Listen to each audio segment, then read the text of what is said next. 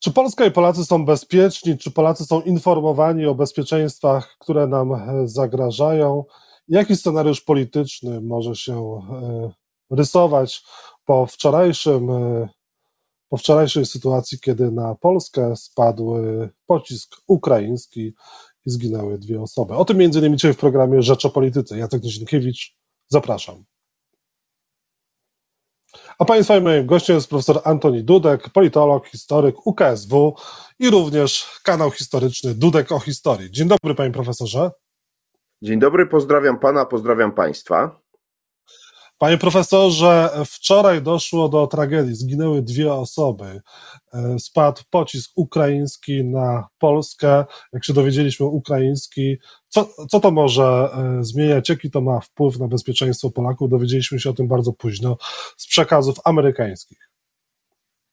No ja mam wrażenie, że najbardziej smutne oczywiście jest to, że zginęły dwie osoby. To niewątpliwie jest tragedia.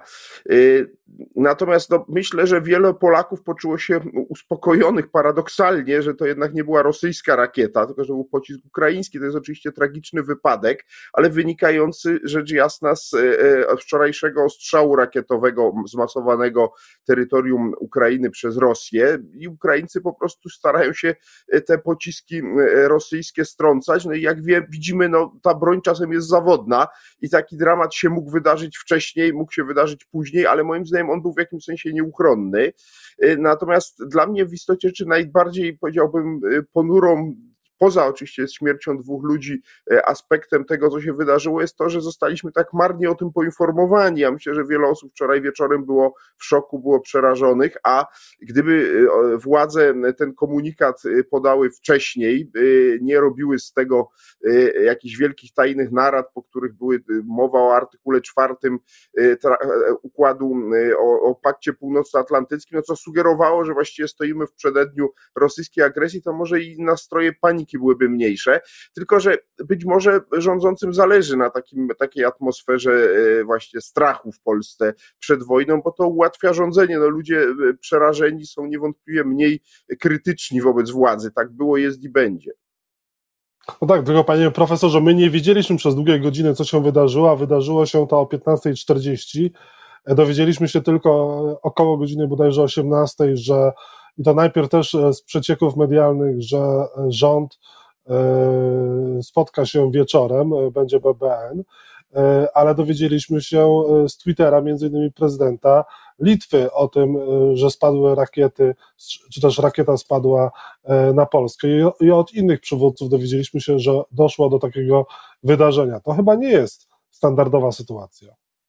Nie, nie jest. To jest ewidentnie porażka, ogromna porażka informacyjna polskich władz i właściwie kompromitacja, dlatego że ja z kolei się dowiedziałem z amerykańskiej agencji prasowej Associated Press. No, y, na Boga, y, od tego mamy władze, za które płacimy ogromne pieniądze, żeby nas zechciały informować, to jest ich obowiązek. Y, a to mieliśmy tutaj taką klasyczną, powiedziałbym, reakcję, która mi się z epoką PRL-u kojarzy, bo tam wtedy właśnie zawsze w takich dramatycznych sytuacjach się zbierały jakieś komisje, rząd się zbierał albo Y, biuro polityczne, to już w ogóle było wtedy najpoważniejsza sprawa i później wydawano po wielu godzinach jakiś suchy komunikat, y, więc to niestety jest fatalne skojarzenie, no ale cóż mogę powiedzieć, ta władza się przyzwyczaiła do tego, że wszystko robi najlepiej, jest z siebie szalenie zadowolona i nie spodziewam się, że ktokolwiek nas przeprosi za to, y, że to tyle trwało i tak wyglądało. Co najwyżej wyborcy mogą to ocenić w przyszłym roku i tyle, no nic więcej. Chyba wystarczyło tylko wyjść i powiedzieć, że do jakiegoś wydarzenia doszło, tonować nastroje, a komunikaty konkretne później ewentualnie przedstawić, a tutaj byliśmy przez kilka godzin skazani właśnie na pastwę różnych domysłów, informacji sprzecznych z sobą, no i właśnie taką panikę. No pewnie tak, znaczy ja nie potrafię ocenić, y, że tak powiem, od którego momentu y, no na przykład rzecznik rządu, czy, czy generalnie premier y, byli poinformowani o tych wszystkich szczegółach, które już dzisiaj znamy. No z całą pewnością dość szybko, czyli ja zakładam, że tam w ciągu godziny ktoś przyjechał, bo to też jest wieś no, bardzo peryferyjna przy samej granicy, to już było wiadomo, że to nie jest wybuch, tylko że to jest po prostu efekt uderzenia pocisku, czy dwóch pocisków. No natomiast pytanie, czy od razu było wiadomo, że to jest Ukraina, ukraińska rakieta, bo to, to w istocie rzeczy miała kluczowe znaczenie wczoraj. No ale jak powiadam, ja nie chcę tego tematu rozwijać, bo, bo, bo ciągle mamy za mało informacji. Dobrze by było, żebyśmy ten proces decyzyjny poznali, chociaż nie sądzę, żeby jeśli chodzi o zbieranie informacji, ich przekazywanie, kto za to odpowiada, kto podejmuje decyzje tak naprawdę. No, teoretycznie to powinien być premier, ale czy tak było? Może tu rzeczywiście konsultowano to z prezesem Kaczyńskim i on się zastanawiał i, i w efekcie ten proces decyzyjny się wydłużył. Nie chcę o tym spekulować, bo po prostu ciągle o tej sprawie za mało wiemy, natomiast ja nie kryję, że ja jestem y, spokojniejszy niż byłem wczorajszego wieczora w tej chwili. Mimo, że profesorze, a jeżeli tych dwóch mężczyzn, którzy zginęli. To prawda. Dwie osoby zginęły, nawet jeżeli to był wypadek, to tragiczne wydarzenie. E, współczujemy, panie profesorze, a czy jeżeli dowiadujemy się, że to był jednak wypadek, to była ukraińska e, broń, od której, ukraińska rakieta, od której zginęli dwaj Polacy, to to może wpłynąć jakoś na nastroje proukraińskie w Polsce, czy to może być jednak bez znaczenia? TVP już podaje, że to ja była nadzieję, że to... ukraińska rakieta, ale rosyjskiej produkcji. Znaczy, ja mam nadzieję, że to nie będzie miało istotnego znaczenia. Jakieś na pewno będzie miało, dlatego że no, nie ma co kryć, że y, jest część Polaków, którym się ta polityka proukraińska polskiego rządu i większości społeczeństwa nie podoba. I oni teraz będą mieli argument, no i widzicie, pomagamy, pomagamy, a w zamian wzięli i zabili dwóch naszych rodaków. Natomiast to jest oczywiście retoryka, której absolutnie nie możemy się poddawać. No, to jest na takiej zasadzie, że jeżeli jakiś y, przebywający w Polsce Francuz spowoduje wypadek drogowy i zabije dwie czy więcej osób, to co mamy od razu mówić, że to jest wina Francji. No nie. Y, tu wiemy doskonale, z czego ta sytuacja wynika. No ona wynika z tego, że wczoraj mieliśmy do czynienia z rekordowym, ponoć największym od początku wojny atakiem rakietowym Rosji przeciwko Ukrainie. No i w związku z tym Ukraińcy robią co mogą, żeby się y, bronić, więc wystrzeliwują możliwie dużo pocisków, których celem jest strącanie tych rakiet i dronów rosyjskich. Jak wiemy, im się dużą część udaje strącić, no ale takie nieszczęśliwe wypadki się zdarzają. No, każdy, kto zna historię wojen, wie, że w toku działań wojennych wiele osób, także ludności cywilnej, ginie wskutek błędów e, własnej strony. No, takie rzeczy się po prostu zdarzają. Niestety to są tragiczne wypadki, ale one nie mogą nam przekreślać ogólnego obrazu tej wojny, tego, kto ją zaczął i o co ta wojna się toczy, bo ta wojna, powtórzę raz jeszcze, w tym nie ma ani słowa przesady, ta wojna toczy się także o naszą niepodległość, e, dlatego że zwycięstwo Rosji zmieni na naszą niekorzyść dramatycznie e, sytuację geopolityczną e, przy naszych granicach. Więc jak długo Ukraińcy się bronią, tak długo bronią nie tylko swojej niepodległości, ale także i naszego bezpieczeństwa. I to trzeba podkreślać nieustannie i mówić to wszystkim, którzy mówią, że powinniśmy się stać z boku, wycofać, okopać. Już nie mówię o tych, którzy sugerują, że w ogóle powinniśmy z Rosjanami bardziej kooperować bliżej, bo to wszystko dzisiaj w istocie czy jest zdradą polskiej racji stanu i tak to trzeba jasno, prosto nazywać. A ma Pan takie poczucie, że my jesteśmy bezpieczni i przygotowani, mamy odpowiednią y, obronę rakietową, gdyby to jednak była celowo wysłana rakieta w stronę Polski? Nie, oczywiście nie mamy, to trzeba powiedzieć jasno, nie mamy takiego systemu antyrakietowego, który by bronił całego terytorium Polski i powiedzmy jasno, chyba nikt na świecie go nie ma w odniesieniu do całego terytorium. Sprawa jest taka, że te kraje, które są, e, e, powiedziałbym, no naj, pod tym względem najlepiej wyposażone, bronią przede wszystkim wielkich ośrodków miejskich. Stąd ta żelazna kopuła nad, mówi się Izraelem, ale on tak naprawdę jest nad Tel Awiwem i może jeszcze paroma innymi najważniejszymi ośrodkami. E, podobnie jest w innych państwach, one nie chronią całego terytorium chroni się przede wszystkim tymi systemami antyrakietowymi. Mam nadzieję, że Polska też takie będzie miała w najbliższej przyszłości, czy w nieodległej przyszłości, ale one będą chroniły największe miasta. Nie ma co łudzić, jeśli by jakieś państwo, w tym wypadku Rosja, chciało coś zniszczyć na terytorium Polski przy pomocy broni rakietowej, to może to zrobić, musimy się z tym liczyć, natomiast ja uważam to za niezwykle mało prawdopodobne, z tego względu, że y, no, nie jest w interesie Rosji, która ma kłopoty ogromne na Ukrainie, rozszerzanie tego konfliktu. Dlatego nie kryję byłem wczoraj zaskoczony, kiedy no, pierwsze podejrzenia mówiły o tym, że to jest rosyjska rakieta. Od początku zakładałem wypadek, niektórzy mówili o prowokacji, ale ja w to nie bardzo wierzyłem, bo nie jest w interesie Rosji eskalowanie na tym etapie konfliktu z NATO. Z tego, co widzimy, raczej, e, choć o tym się nie mówi jasno, ale te rozmowy choćby z, z amerykańskim doradcą do spraw bezpieczeństwa narodowego, Jake'em Sullivanem, które prowadził pan Patruszew, no, dowodzą, że Rosjanie próbują jakoś z tego wybrnąć, e, tyle, że na razie wygląda na to, że y, y, nie bardzo, jak, nie wiadomo jakby się to miało odbyć. No ja podejrzewam zawieszenie broni. Ja podejrzewam, że na którymś etapie y, na, wokół linii frontu, która będzie tego dnia, jest pytanie, obie strony uznają, że, że na razie wystarczy i ogłoszą zawieszenie broni. I to jest jedyne, czego w najbliższej przyszłości możemy pozytywnego po tym konflikcie, konflikcie oczekiwać. To nie będzie rozmowa absolutnie o przyszłej granicy, ona jest niemożliwa, rosyjsko-ukraińskiej, ale możliwe jest takie zawieszenie broni. Ja bym w tym kierunku patrzył optymistycznie na, na jakiś moment, w którym, w którym będziemy mieli, ale takie zawieszenie broni oczywiście nie będzie oznaczało końca tej wojny, bo będzie oznaczało jej zamrożenie i to jest najbardziej optymistyczny scenariusz, którego dzisiaj możemy się e, spodziewać, ale w tym kontekście ja nie sądzę, żeby tego typu sytuacje ze strony rosyjskiej miały mieć miejsce, jak, jak to podejrzenie z wczoraj. Panie profesorze, a czy ta eksplozja w przewodowie, ona może wywołać jakieś polityczne, wewnętrzne perturbacje, czy ona może wpłynąć na sytuację polityczną, partyjną w Polsce, będzie wykorzystywana w jakikolwiek sposób przez jedną czy drugą stronę? Znaczy, wydaje mi się, że tak długo, jak długo nie objawi się siła polityczna, która będzie podważała całą polską politykę zagraniczną dotychczasową, która będzie mówiła, że właśnie to, co przed chwilą powiedziałem, nie powinniśmy w ogóle popierać Ukrainy, że to Ukraina jest naszym przeciwnikiem, a takiej siły politycznej istotnej w tej chwili nie ma, tak długo moim zdaniem to nie będzie miało większego znaczenia.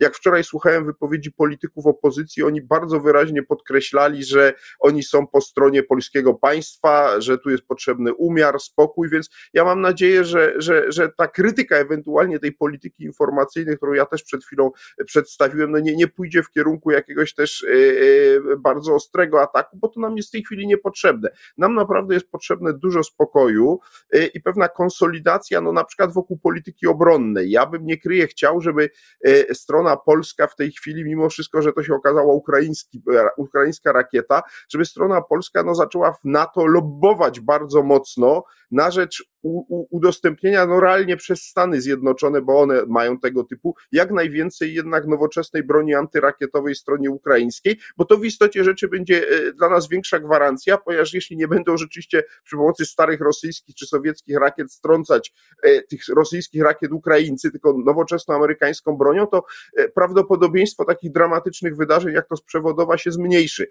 Tak naprawdę no, byłoby dobrze, żeby Ukraińcy byli w stanie strącać te rakiety bardziej we wschodniej części E, swojego terytorium, choć pamiętajmy, że Rosjanie wystrzeliwują te rakiety też z terytorium Białorusi, a więc to już bardzo blisko naszej granicy i tutaj no, nie możemy mieć stuprocentowych gwarancji bezpieczeństwa, ale z całą pewnością w interesie Polski leży, żeby dzisiaj za pośrednictwem NATO naciskać na na, na, na, na Rosję, żeby po prostu ta wojna zmierzała ku końcowi. To będzie bardzo trudne, ale to jest możliwe, dlatego że po odbiciu Hersonia widać, że Rosja jest w defensywie na poziomie militarnym i właściwie jedyne, co dziś robi, to to jest ostrzał rakietowy. Ona nie jest w stanie na lądzie przeprowadzić jakichś spektakularnych posunięć kontrofensywnych przeciwko Ukraińcom i oby tak pozostało, natomiast obawiam się, że te rakiety niestety coraz gorszej jakości, bo ma ich coraz mniej, będzie coraz, e, będzie wystrzeliwała jeszcze dość długo e, w kierunku, w kierunku Ukrainy, no i obawiam się, że to może kiedyś doprowadzić do sytuacji, że takie rakiety bądź ich części albo rosyjskie, albo ukraińskie antyrakiety no, spadną, będą spadać na nasze terytorium,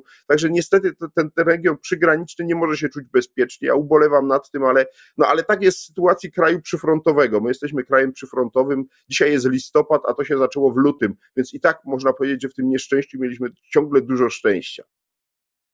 Panie profesorze, porozmawiamy o sytuacji stricte politycznej, wewnętrznej, politycznej, partyjnej wręcz. Najmniejsza od lat różnica między PiS a Koalicją Obywatelską partia władzy się wykrwawia. To pokazuje najnowszy sondaż e, Ipsos dla Oko Press wczoraj przeprowadzony. Opozycja dziś łatwo stworzyłaby rząd z większością aż 250 mandatów. Co to oznacza i czy to pokazuje kolejny sondaż trend spadkowy dla Prawa i Sprawiedliwości? Znaczy, mnie ten trend spadkowy nie dziwi, dlatego że no, jesteśmy po siedmiu latach rządów y, tej samej formacji politycznej i jakby bez tych dodatkowych czynników i tak następuje zwykle w wielu państwach demokratycznych zmęczenie dotychczasową ekipą rządzącą.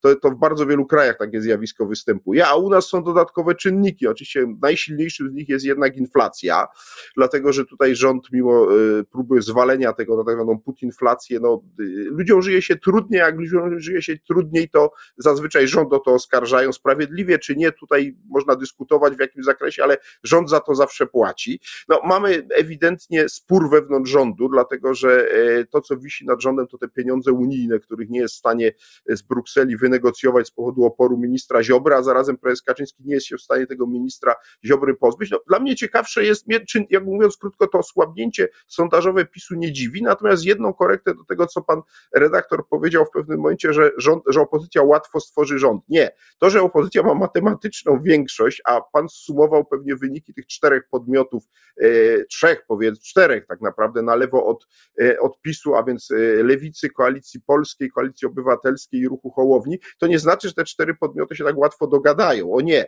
to będzie naprawdę bardzo trudne. To, że już nie są w stanie się w sprawie wspólnej listy dogadać, to jest tylko przedsmak tego, co będzie, kiedy w tej trudnej sytuacji przyjdzie im rządzić. E, a najpierw sformować taki rząd. To nie będzie proste, łatwe i PiS też będzie tym grał. I dlatego ja uważam, że dzisiaj opozycja powinna zdawać sobie sprawę, że im częściej e, e, występują wspólnie wszyscy liderzy opozycji, tym dla nich lepiej. I to nie chodzi o wspólną listę, bo ja rozumiem, że to jest niemożliwe. Chodzi o pokazywanie Polakom, że oni potrafią wspólnie kooperować, e, dogadywać się, zajmować w jakichś sprawach wspólne stanowisko.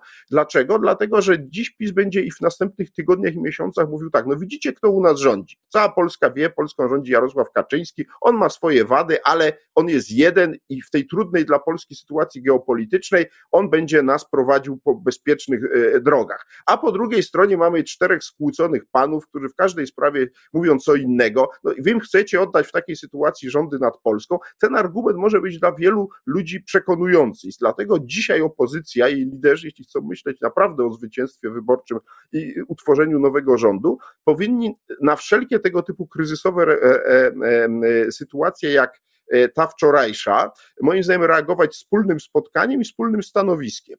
E, I to byłby pokaz, zobaczcie, ta, ci ludzie może i nie robią wspólnej listy, no bo wiadomo, tam walczą o, o, o to, kto w tym rządzie będzie miał więcej do powiedzenia, tak to już politycy mają, ale potrafią, proszę bardzo, zająć wspólne stanowisko, co akurat nie byłoby trudne w sprawie przewodowa, e, ale ja mówię o wielu innych sytuacjach takich poważnych, kryzysowych. Ta czwórka powinna coraz częściej się pokazywać razem i coraz częściej wydawać jakieś wspólne oświadczenia i deklaracje, rację, bo to jest jedyny sposób na to, żeby przełamać to, o czym przed chwilą powiedziałem. To mówienie o PiSie, że to jest grupa skłóconych e, ludzi niezdolna do przejęcia odpowiedzialności za Polskę.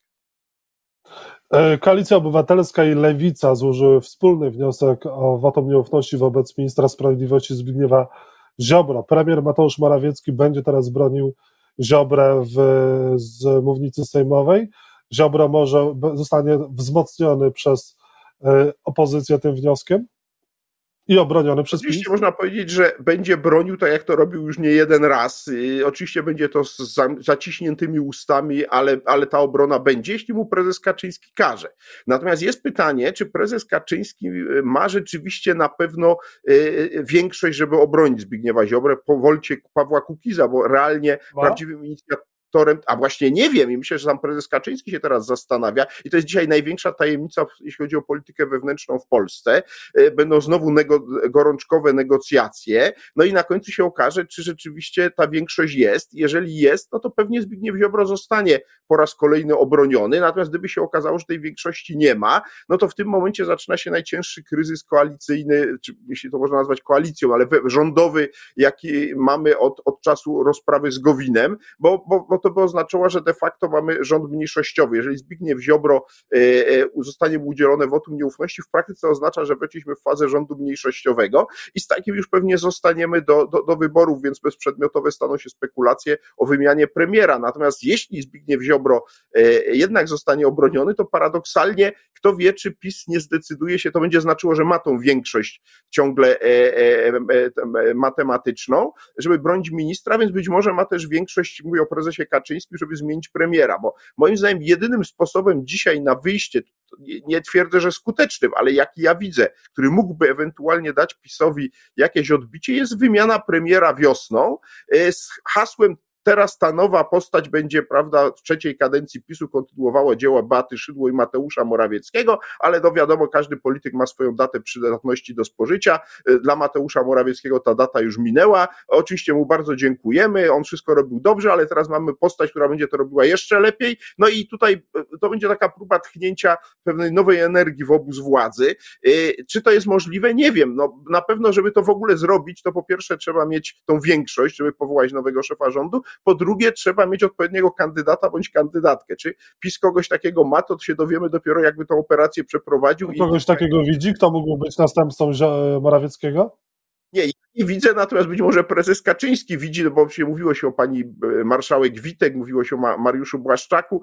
No, moim zdaniem to nie są osoby, które były w stanie znacząco poprawić notowania PiSu, ale może prezes Kaczyński uważać inaczej. Jeśli będzie e, miał taki pogląd, to będzie zresztą poprzedzone badaniami, bo to, co ja mówię, to jest oparte na mojej przecież intuicji, natomiast prezes Kaczyński już się przyzwyczaił, że na, e, przed każdym tego typu posunięciem dobrze jest zrobić pogłębione badania socjologiczne i zobaczyć reakcje i pewnie jeśli takie działanie miałoby miejsce, to będzie pogłębione nie jednym, a kilkoma badaniami, jak wiemy, PiS. Może się kiedyś dowiemy ile, ale myślę, że są to sumy gigantyczne, wydaje od siedmiu lat na badania socjologiczne. E, no właśnie między innymi dlatego e, tak długo utrzymywał wysokie poparcie, ponieważ bardzo wiele decyzji podejmowanych i bardzo wiele decyzji niepodejmowanych, e, zawieszanych czy wycofywanych było podyktowane właśnie tymi szczegółowymi badaniami socjologicznymi, wedle legendy opartymi na znacznie większej próbie niż te, które na przykład przed chwilą pan redaktor przywoływał, mówiąc o poparciu dla e, poszczególnych partii, które, które OKO.press ogłosiło. Panie profesorze, inna kwestia. Jarosław Kaczyński podróżuje po Polsce, mówi różne rzeczy na temat kobiet, o tym, że dają w szyję, o dwunastoletnich lesbijkach i tak dalej. No i też rząd przygotowuje nową strategię demograficzną, która zaleca ograniczenie liczby cesarek. O co tutaj chodzi? No i czy Jarosław Kaczyński jest mizoginem? Oj, nie wiem, wie pan, jeśli chodzi o ograniczenie liczby cesarek, to nie, nie, nie, niech mnie pan nie pyta, nie, nie, to nie moja specjalność. E, natomiast jeśli chodzi o strategię prodemograficzną, to powiem tak. Oczywiście ja trzymam kciuki za działania pronatalistyczne, czyli zmierzające do tego, żeby się rodziło więcej Polaków każdego rządu, ale powiem bardzo brutalnie z pozycji człowieka, który się tym interesował. Panowie politycy to już jest o 20 lat za późno, bo ludzie, którzy się naprawdę na tym znali, bili lat, alarm w latach 90. minionego wieku i na początku XXI wieku. Ja też wtedy o tym stale mówiłem, gdzie mogłem, e, ale to był czas na prawdziwą politykę prodemograficzną, bo wtedy jeszcze było odpowiednio wiele kobiet w Polsce, które mogły mieć dzieci. Niestety państwo się spóźniło z programami typu 500 plus i one już efektu nie dały i nie dadzą. W związku z tym tak naprawdę myśmy dzisiaj powinni mówić nie o polityce prodemograficznej, choć oczywiście ona jest ważna i trzeba coś tam coś robić, ale przede wszystkim o polityce migracyjnej. Polska się musi niestety przygotować na przyjazd bardzo wielu ludzi z zagranicy, ponieważ struktura demograficzna naszego kraju się będzie dramatycznie w najbliższych 20 latach zmieniała na niekorzyść i Polska, powiem brutalnie, zamieni się stan, z, z ludzi starych, jeżeli nie przyjadą tutaj ludzie młodzi spoza Polski. I to, to jest przesądzone w tej chwili i tu nie ma o czym dyskutować. Natomiast co do występów prezesa Kaczyńskiego, no to właśnie Polacy tej, w tych wyborach y, przyszłorocznych no, musieli odpowiedzieć wyraźnie, czy uważają naprawdę, że Jarosław Kaczyński, yy, yy, który ma swoje zasługi, który miał wiele trafnych diagnoz, jeszcze dobrze diagnozuje dalej polskie problemy, bo ja mam wrażenie, że on się coraz głębiej y, obnaża w tych wystąpieniach, pokazując, no, że żyje tematami, które nie są ważne dla miażdżącej większości Polaków, a jeśli są dla nich ważne, to postrzegają je inaczej. I myślę, że mówiąc inaczej, prezes Kaczyński dzisiaj działa na niekorzyść własnej partii politycznej, więc ja już jakiś czas temu, kiedy on zaczynał tą e, trasę objazdową, mówiłem trochę złośliwie, że w interesie opozycji jest, żeby mu zdrowie sobie dopisało, żeby do wyborów do końca jak najwięcej takich spotkań odbywał, bo te spotkania w moim przekonaniu naprawdę już nie tylko nie służą e, poszerzaniu elektoratu PiSu, ale nawet mam wrażenie, że e, od, odstręczają od PiSu część tą, tego, tego powiedziałbym, mniej zideologizowanego, mniej, mniej betonowego elektoratu tej partii. I, I to jest problem PiSu, bo zarazem nikt przecież w PiSie nie ośmieli się powiedzieć prezesowi Kaczyńskiemu, że, że, że robi błąd tymi podróżami, ale być może te badania socjologiczne prezesa przekonają, bo ja myślę, że te te badania zostały już zlecone i za chwilę prezes będzie miał e, czarno na białym na kartkach papierów wydrukowanych wyniki badań o, opinii publicznej na temat swoich występów i będzie się musiał zastanowić, czy nie wrócić do pomysłu z 2015 roku, kiedy jak pamiętamy nie wysunął swojej kandydatury na prezydenta, tylko wysunął Andrzeja Dudę, nie wysunął później swojej kandydatury na premiera, tylko wysunął Beatę Szydło i nie powtórzy tego tą operacją o zmianie premiera, o którą mówiłem, sam przestanie jeździć, a w kraj ruszy jakiś e, e, nowy, nowy Mateusz Morawiecki, czy nowa Mateusz Morawiecka e, i, i, i tak naprawdę prezes się schowa. Ja spodziewam się, że prezes za czas jakiś, wymawiając się oczywiście stanem zdrowia, to będzie bardzo elegancko podane, ale po prostu ograniczy te swoje występy. My musimy ograniczyć też nasz występ, e, ale na koniec prosiłbym Pana, żeby Pan powiedział, jak można wesprzeć działalność witryny Domu Wschodniego i dlaczego. Tak, no więc witryna Domu Wschodniego to jest przedsięwzięcie ośrodka Karta, najstarszej, najbardziej zasłużonej pozarządowej organizacji zajmującej się polityką, e, generalnie historią, a także e, w tym kontekście właśnie e, kwestiami związanymi z polityką Polski na wschodzie. Witryna Domu Wschodniego to jest takie miejsce w Warszawie, które powstaje, które ma być taką właśnie miejscem spotkań, ale zarazem archiwum, biblioteką, no takim centrum badań nad tematyką wschodnią, którego Polska bardzo potrzebuje i ośrodkiem zarazem pozarządowym, a więc niezależnym od, od polityki. No i trwa w tej chwili na portalu zrzutka.pl e, pod hasłem witryna, właśnie tam można to znaleźć, e, składka na, e, na, na, na, na funkcjonowanie tego. Także wszystkich zachęcam do ewentualnego wpłacania środków. Dziękuję za możliwość. Zachęcam. Tego apelu. Jestem inicjatorem apelu w tej sprawie. Zachęcam i zachęcamy również do oglądania profesora Dudka na YouTubie na kanale Dudek o historii, gdzie profesor się rozprawia z wieloma mitami polskiej historii e, najnowszej. Bardzo dziękuję panie profesorze za rozmowę. Profesor ja pozdrawiam pana, pozdrawiam państwa. Był państwa i moim gościem. Dobrego dnia życzę.